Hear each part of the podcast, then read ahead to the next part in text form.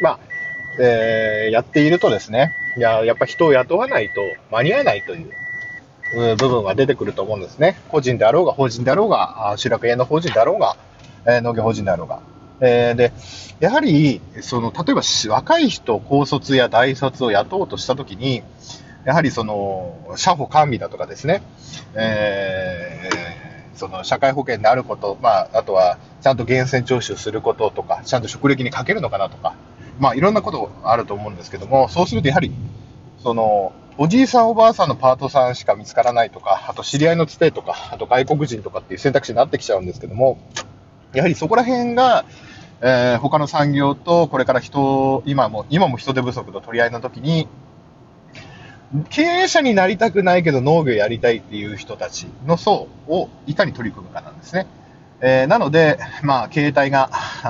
農業従事者がですね、日本の人口の約 1% としても、経営体として人を雇える経営体というのはごく少数かもしれませんけども、その時にやはり通年雇用という壁にぶち当たるわけですね。季節性の期間工みたいな雇い方っていうのがなかなか農業だと難しいですね。でも個人とか小農であればあるほど人を雇うということの障壁というのはでかいと思うんですね。なぜかっていうと、やはり都合よくそんなその時期に人が集まるわけでもなく、それ以外の時期とかですね、通年を通してそれでやはり他の給料いい場合とこっちがあるじゃんって言って逃げられるじゃないけども、これからどんどん規制が撤廃されて、今もね、第三次産業とかサービス産業の方では転職とかがね普通になってきつつあり、やはり自分のね給料とか人生ですからね、仕事を今までに周年雇用っていうか、いう制度も日本は崩れ去っておりますので、そういったところで、やはり高いところに逃げて、それはそうですよね。時給うちは最低賃金で出してるんだってよく農家さんに人が来ねえよって言うんですけど、当たり前ですよね。もう飲食とかでは最低賃金以上出さないと最低賃金では絶対来ないので、となるとやはりある程度何かね、事情があった方とか、普通の第三次産業では難しいけども一次産業ならっていう、別にそういう人材の方を境遇の方を否定するわけじゃないんですけども、現実的にリアリストの側面からしてみたら、普通の一般の人が、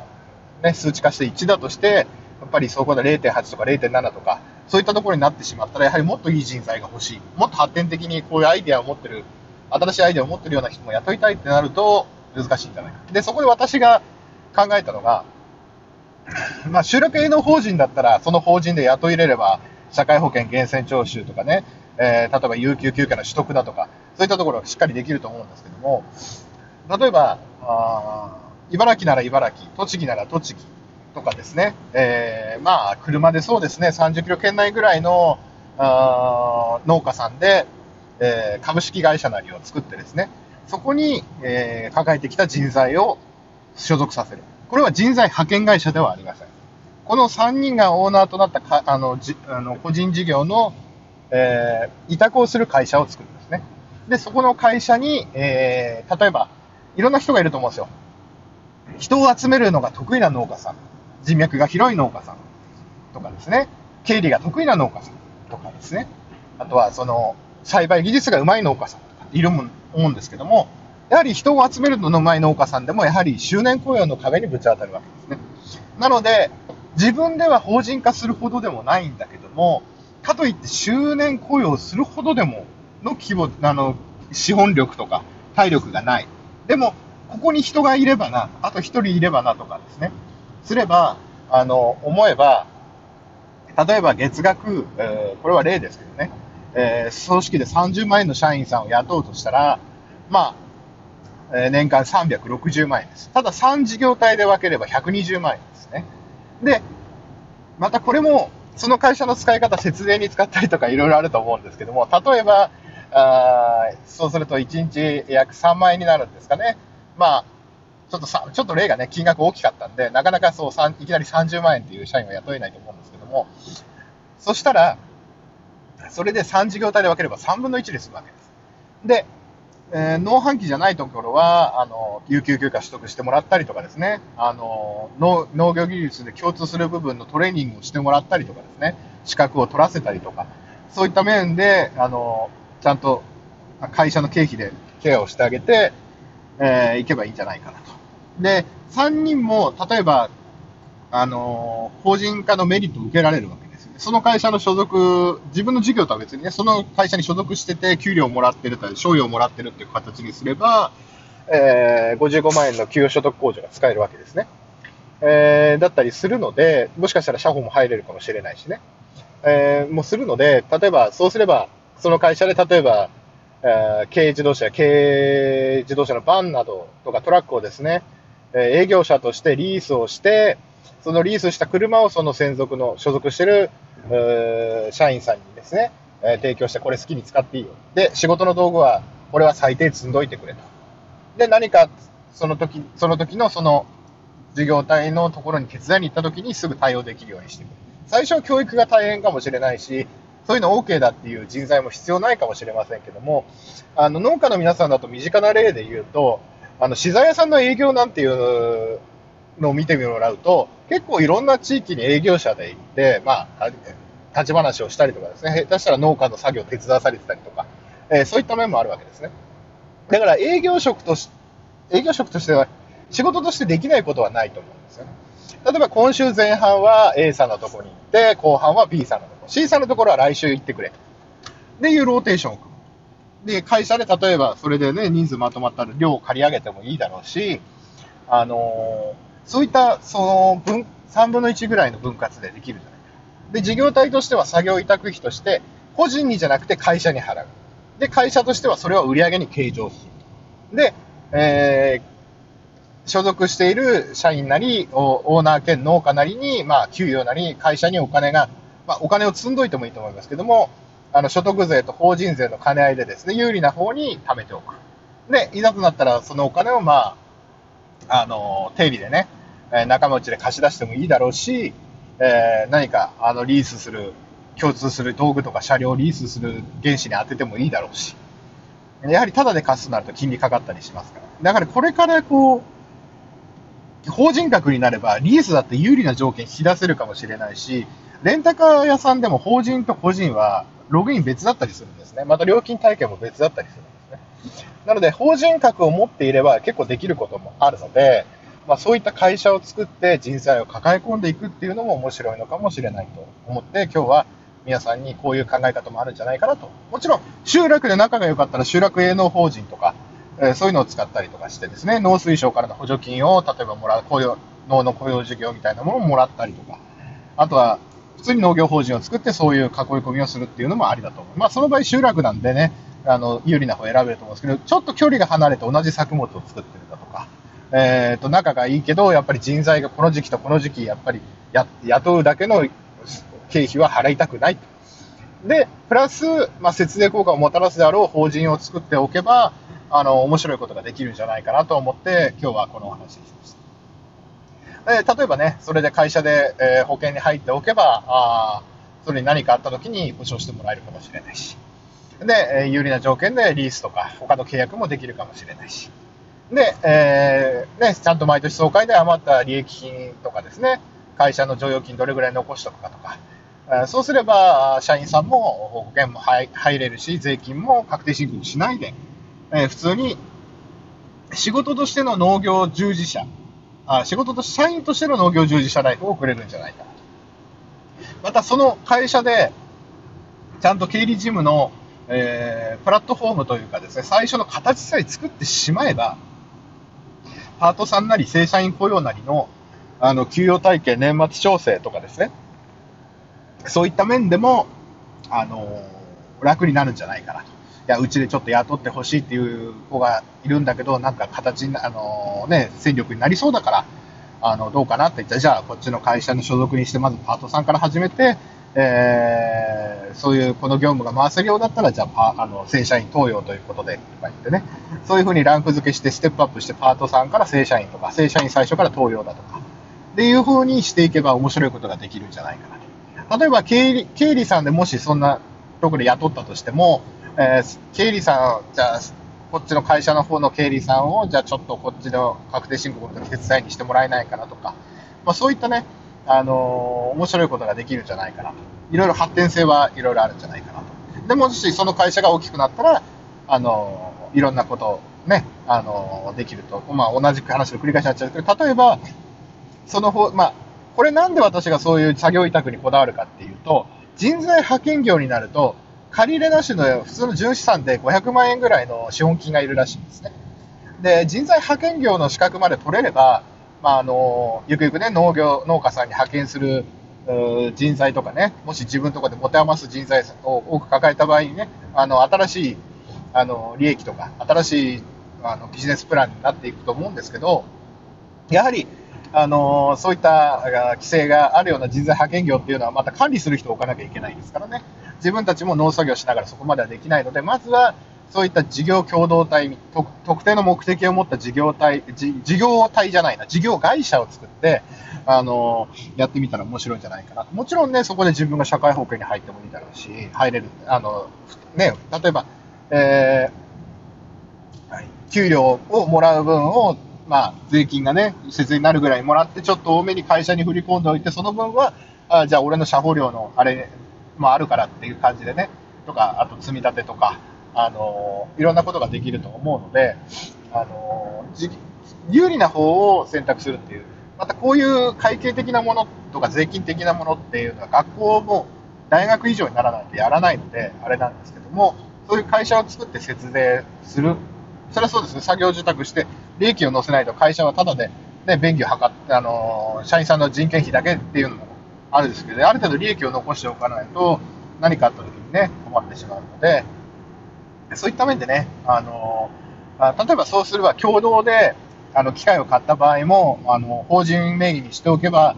所有のその名義もね明確になるし揉めたりもしないしね。単純に会社の株式の力関係、持ち合い比率の力関係で決定権を持つし、なのでそういった面で私はまあ、確かに会社を持ってるだけで赤字でも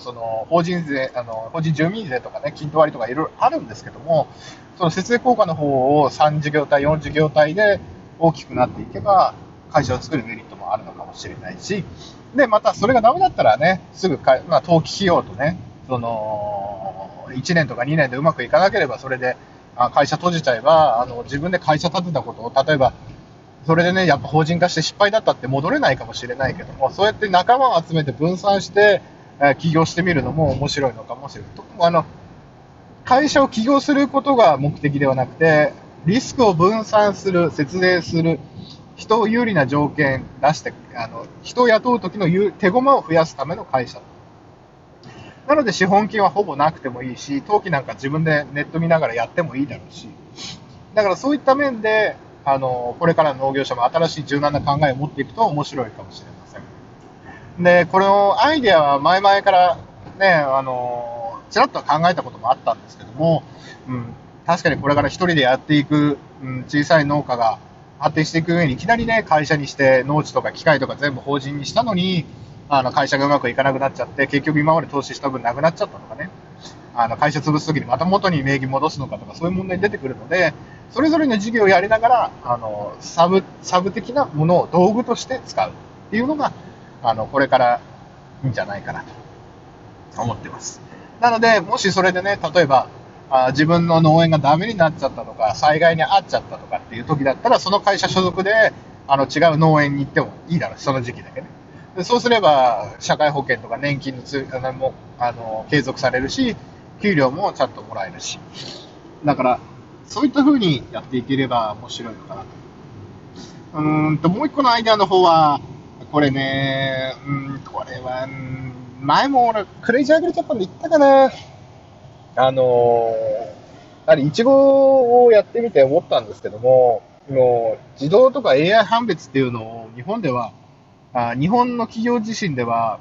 これはねまだまだ実用化に至らないと思うので、もう何十年も前からロボットアームと今の通信速度のインターネット回線の速度があれば、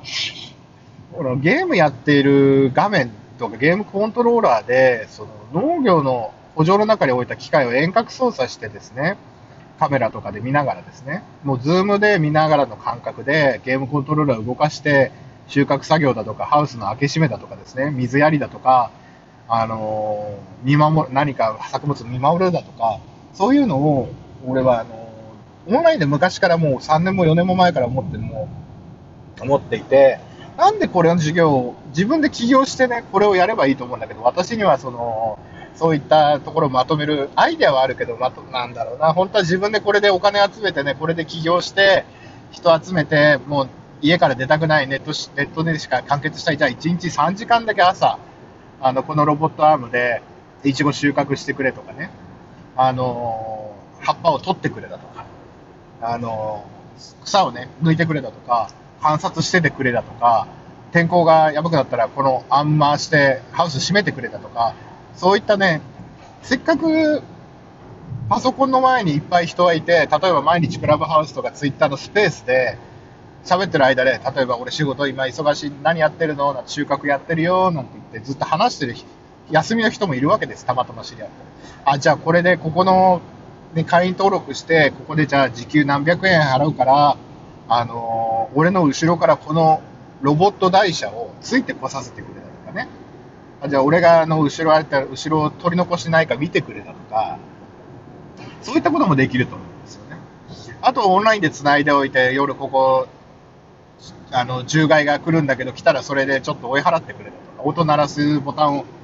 設定しといてね、追い払ってくれたとか、農作物泥棒が多いからここぐるぐるぐるぐる一周してる間ずっと画面見ててくれたとかね、そういったことができると思うんです。まだまだ人手不足だから AI というよりも、働き方をそういうふうに変えていかないと、もう AI とかのやつ待ってたら全然もうこの10年何にも進歩してないわけですよ。だから日本は昔は確かにそういう IT とかゲームの分野とか、そういう、ね、電子機器の分野では世界シェアすごかったかもしれないけども、もうソフトウェアの面で全然できることをやろうとしてないし、俺すぐできる事業だと思うんですね。なのでこれを聞いた方でですね、その事業で起業したいという方はですね、うまくいったらですね、私にボーナスをください。なんて他力本願なんですけどね、これをね、私結構ね、すごい人たち、すごいっていうか力ある人たちに言ったけど、でもなんかみんな AI だとかね、もうそっちの方ばっかり言っててね、もうできないならまずそこからそのデータを収集することから始めればいいのに、この時に人間こう動くんだって、ディープ、もうなんていうんですかね、それで学ばせてデータを、例えばもう起用した瞬間から作業データの映像は全て録画してクラウドなり何かのデバイスなりに保管しておいて、そういう AI とかシステムエンジニアが合流し、その会社がまた買収してくれたり買収したりしたときに、その画像データ、動画データはすごい多分役に立つんです。最初は右も左もわからないかもしれないけども、例えばこの時にこのリンゴでロボットアームでこの作業してくれって指示したときに、本物の人間がどういう動きしてるかって何百パターン、何百時間、何千時間っていうデータが蓄積できるわけですよ。だからそれをまず資産として扱って、で、どっかの IT 企業が興味を持ったら、その会社をね、データを持ってますよと提示して、それだけで俺何億円ってか、もうなんていうんですか、もうそれだけで俺会社価値あると思うんです。 AI 化する会社にしろ。だからそこからAI 化していかなきゃいけないのに、そもそも人間の手が入っていない分野の農業分野でですよ、エグザンプルがないのに、いきなりね、これでこの作業をここにして、この位置にアーム持ってって、これで熟度判定してたってやってたって、絶対まとまるわけがないし、ろくなものができるわけがない。だからそういうついていく台車だとか、そういうのから始めるのもいいけども、それにロボットアームをつけて沼を歩かせるだけで、どれだけ俺仕事がはかどるかってことなんですよね。なのに俺みたいな農民でも思いつくようなアイデアを具現化してくれる人がいないっていうのが、俺はちょっと日本にまだ、ちょっと絶望してるところですね。だって全然進歩しないんですよね。例えばハラックスの収穫台車とか、皆さんお使いの方いらっしゃる、花切り台車にしろ、いちごの収穫台車にしろね、アルミの軽い台車あるじゃないですか。あれってもう10年前からあの形であのまんまじゃないですか。あれでもベンチャー気質がある人が開発部なり会社経営者にいたら、俺あれ電動のモーターとブラシレスモーターつけてバッテリー積んでですよ、自動化しま、走行だけでも自動化しますよ。それすらできてない。マキタとかで確かにそういう運搬台車出てますけども、でも全然そういうこと、もう10年、20年前の道具を農家でずっと使い続けてるわけです。機械とか燃費とかの向上はあるかもしれないけども。で、今度それで、そう、例えばクラウドで栽培記録とかね、温度管理とかそういうのやってるけども、そんなことも大事だけど、ソフト面も大事だけども、いや、ハードの方、これ、ハードとソフトの融合したらすぐできることじゃないですか。子供だって今、工作遊具でロボットアーム使ってる時代で、安くモーターとですよ、ワイヤーの組み合わせでできるかもしれない。あとはその収穫物に合ったですね、アタッチメントをハンドの部分を作ってやれば、あとは人間がゲーム感覚のように、車を運転するときにアクセルとブレーキが自分の手足の延長と感じるかのように、今もうネットゲームとかゲームで訓練された子どもたちとか若手世代がいくらでもいるわけですよ。コントローラーでゲームセンターでそうガンダムの操縦だってできる時代です。それで訓練されたオンラインでもうそれはね、データの画面上のグラフィック上だけども、動かす技術を持ってるのがこの日本には何千万人もいるわけですよ。自分でお金を出して訓練してたやつだから。だからそういうことをなぜやらないのかと。もう20年前からの技術でできるはずなんですよ。まあ、ADSL の通信速度ぐらいでもできたかもしれないと思うんですよね。今ならもう格安 SIM とかもあるから、ある程度の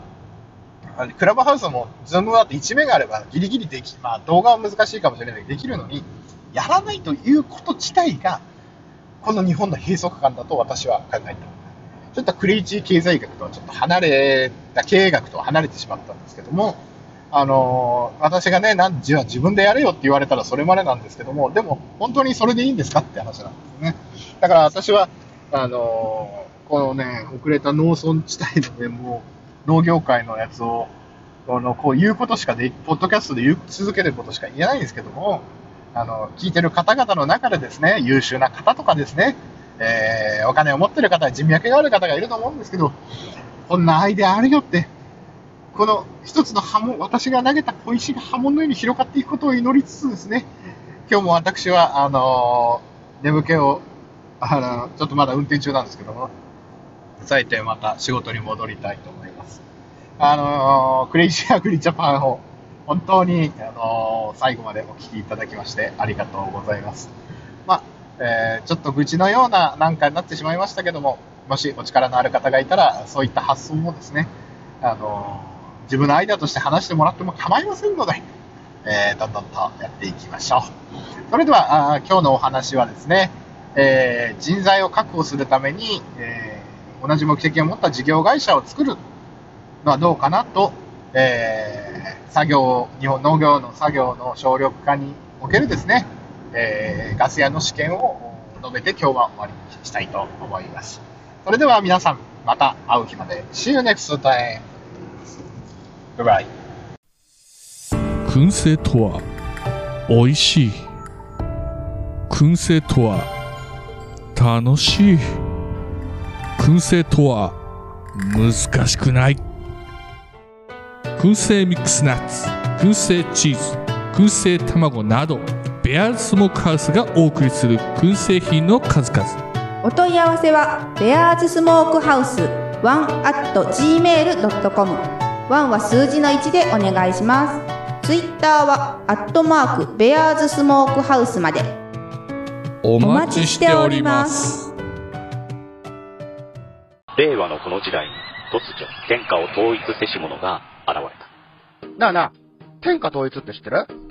織田信長？ちゃうちゃう。ああ、豊臣秀吉？ちゃうちゃう。ああ、わかった。徳川家康？ちゃうわ。桃の天下統一や。天下統一の塔は桃って書いて天下統一。知らんか？もう食べてますけど。食べとんかい。甘くて美味しいさくらんぼ、桃、りんごはシシド果樹園の天下統一。天下統一で検索。